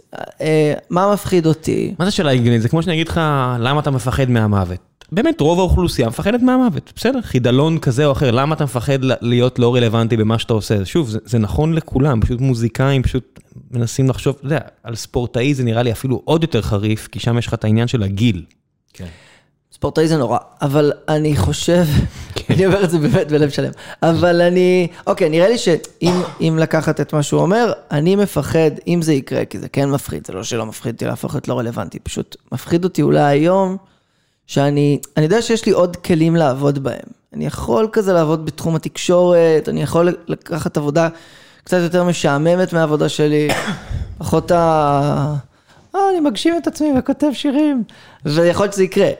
וזה מפחיד, אני חושב על, על הרגע הזה, אני חושב על הרגע הזה שאני עבדתי כבר במשרד, והיה לי, אה, היה לי חיים, כאילו סבבה, לא הרגשתי שיש לי זכות להתלונן, פשוט היה מעפן, מאוד לא התאמתי כן. שם. תשמע, אנשים שהולכים ל-UFC לא היו מסתדרים בתור אה, 9 to 5, זה מה יש. כן, זהו, אז אני חושב על ה-9 to 5 בפחד, לא על זה שהמוזיקה כבר לא מצליחה, אני חושב על כאילו, שיט, מה זה אומר? אה, שיט, זה אומר שאני הולך לעבוד בזר for you, אני לא רוצה לשלוח את הפרחים האלה, אני לא רוצה לשלוח אותם. יש את המשפט היפה של אהוד בנאי שרביד אה, לקח, נכון? שהוא מגיע לנקודה שאומר, אני מרגיש שהגעתי למקום שאם אני אהיה נאמן לקהל שלי, הוא יהיה נאמן אליי.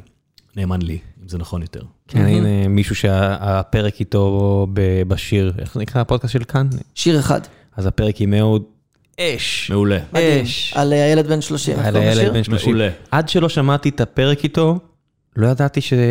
לא, וואו, אתה יודע, מצאתי עצמי בוכה על ספסל ברחוב, כאילו, אש. שמעת את ילד אסור, ילד מותר? שמעתי כל הפרקים. זה היה הפרק. שממש שלח איתי. צל התמר, הכל, מעולה. מעולה, יופי. פודקאסט האהוב עליי. אש, אש. חוץ מפודקאסט אחד, שחוגג כבר 437 פרקים. לא, עזוב שטויות. לא, לא, הכל-. הכל, סבבה. אה, באמת, יופי של דבר, וחטא חטא ל- לתאגיד על הדבר הזה, לכל מי שעשה את זה מרום הייטק שהתחיל, וכולם, כל הכבוד לכם. אה, נעשה שאלה אחרונה. רותם ברון שואל, מה המקום בארץ שאתה הכי נהנה להופיע בו? אין כזה, אין כזה. יש את מצפה שתמיד מיוחד לנו שם. כן, נכון, אנחנו הרבה מי פעמים... מגיע למצפה להופעות? אנחנו השקנו את שני האלבומים הקודמים שלנו במצפה רמון, וגם באלבום הזה אנחנו מתכננים לעשות שם משהו מיוחד, כי זה כזה הופעה נוסטלגית של הלהקה, כי בתחילת הדרך שהלהקה הוקמה, גרתי, ואני עדיין גר בעוטף עזה, אה, אני נודד המון בין העוטף לתל אביב. זה בסדר מי שגר בתל אביב וחושב שעוטף עזה זה ליד מצפה, אבל אני אסגור את זה לכל מי שנולד בדרום כמוני, זה לא. זה לא. אבל כן עמדתי שם ואמרתי, רגע, יש לי להקה שלא מוכרת, יש לי הופעת בכורה, אני יכול לנסוע שעה ורבע בפקקים לתל אביב, או שעה ורבע לא בפקקים למצפה. ובחרתי בשני כי אמרתי, יש 30 אנשים בכל מקום. יבואו 30 פה ויבואו 30 שם, ו... ובמקומות אה, הפריפריאליים עדיין זה נכון, יש יותר הערכה לזה שהגעת... רק באחד מבין המקרים יש סיכוי שאייל ולא אייל. בדיוק, יתקוף יגיעו. אותך. לא יתקוף, יגיע פשוט ייכנס לפריים. אתה חיובי, פשוט. ייכנס לפריים ויצעק, מה? בדיוק. זהו, אז... אה, אבל אין לנו... יש הופעות אה, שנורא נהנינו בהן בתל אביב, יש בירושלים, יש בחיפה, כזה. מה ההופעות הכי טובות שהייתם בהם? בתור קהל. כן. אני קניתי הרגע כרטיסים לפרימוורה הבא, ומאוד מתרגש, בברצלונה. מאיזו הופעה? יש שם את Run the Jewels, ויש שם את דואה ליפה, ואת Tyler, the Creator, וגורילאז, ועוד ועוד, The Strokes, ואין סוף, ובטח שכחתי. בק, בטח שכחתי לא. ככה זה, אתה יודע, הפסטיבלים האלה של של השלושה ימים, כן. כל מקום שאתה מגיע להופעה של The Strokes, אתה אומר, אני לא יודע, אני כבר די עייף, אולי נשאר ראשון כן. באוהל, או לא יודע איפה.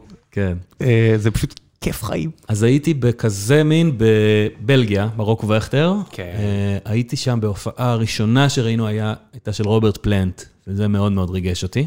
יו, אולי היינו באותה שנה. כן? כן, יו. אה, כן, כן, כן, כן. אה, Arctic Monkeys שם פיצץ לי את השכל. ו- אז כן, זו אותה שנה כנראה. אתה פשוט רואה אמנים בסדר גודל בינלאומי שבאים לתת, אפילו קולפליי שאני לא חובב שלהם, ואני פשוט רואה אותם, גם שהוא היה fucked up, הוא פספס כל תו שני, איזה מקצוען למרות הכל. וגם ה... פשוט טוב במה שהוא עושה, זה כזה השלומי שבן הכי טוב שיש.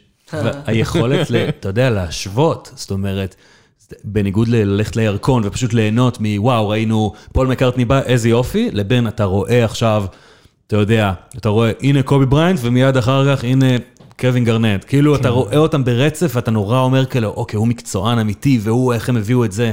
כן, אז- לראות את Pearl Jam ומיד אחר כך את ה Black Keys, זה פשוט מדהים. אז ניק קייב, זה היה אצלי עוד עם לזרוס וכאלה, אבל על...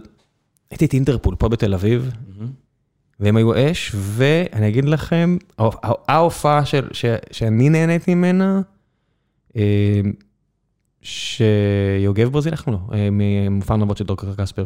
אה, אורן, אורן ברזילי, כמובן, אורן ברזילי, שהוא חזר מה שהיה לו, כן. אז הוא הגיע לאיזו הופעה בבאר שבע. הייתה לו מחלה על כל הראש. אה, הוא היה גיליאן בראל, לא? משותק, משותק, לא יודע איך זה נקרא, אבל הוא חזר. נקרא תסמונת גיליאן בראל לדעתי. מגניב, זה בדיוק זה.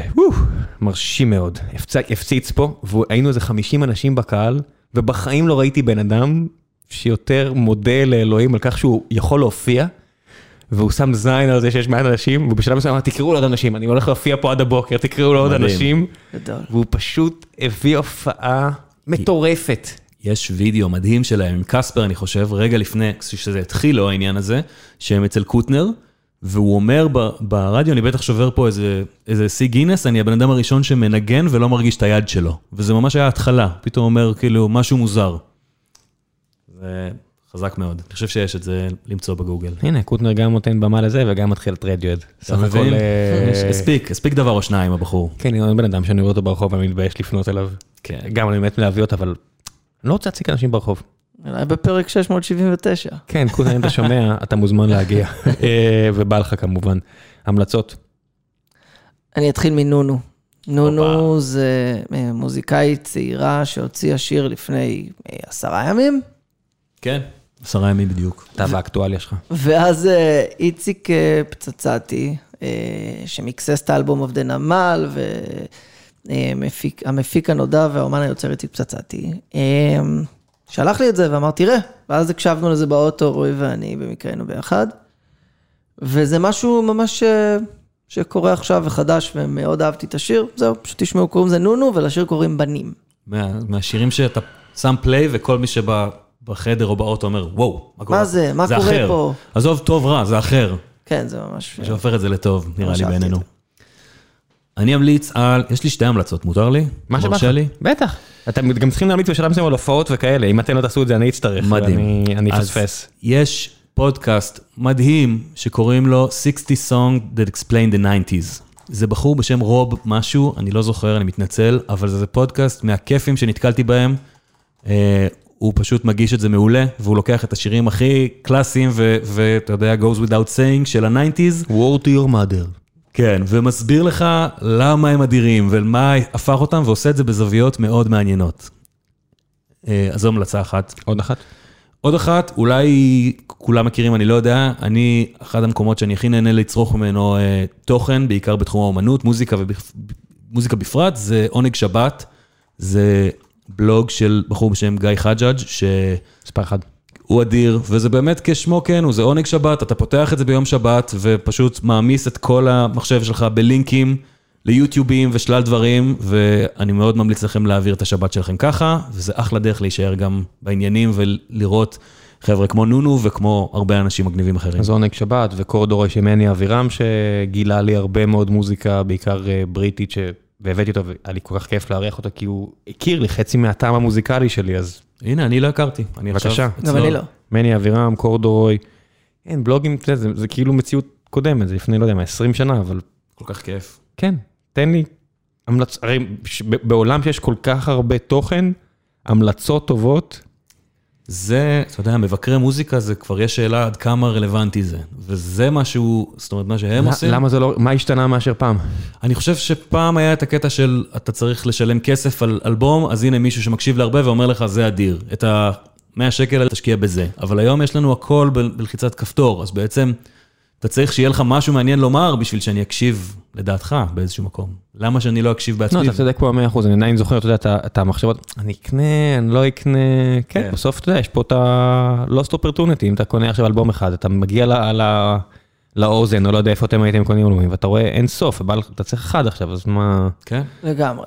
אנחנו עברנו מסיבה דומה עכשיו לוואטסאפ עם הקהל. כשהוצאנו את האלבום, אז הפסקנו לכתוב המון פרטים על האלבום, כמו שהייתי עושה באלבום הראשון והשני באינסטגרם ובפייסבוק. נגיד סיפורים מאחורי השירים, שהרבה פעמים אנחנו כותבים כל מיני תהליכים של היצירה בפייסבוק ובאינסטגרם.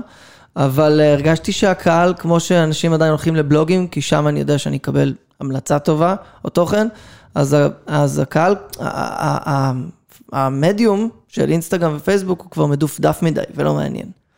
אה, וברגע שכתבנו מין פוסט כזה של מי רוצה לעבור לוואטסאפ, פתחנו קבוצות וואטסאפ שאי אפשר לכתוב בהן, זאת אומרת, רק אני יכול לכתוב בהן. פוטה מדרי רמוס? כן.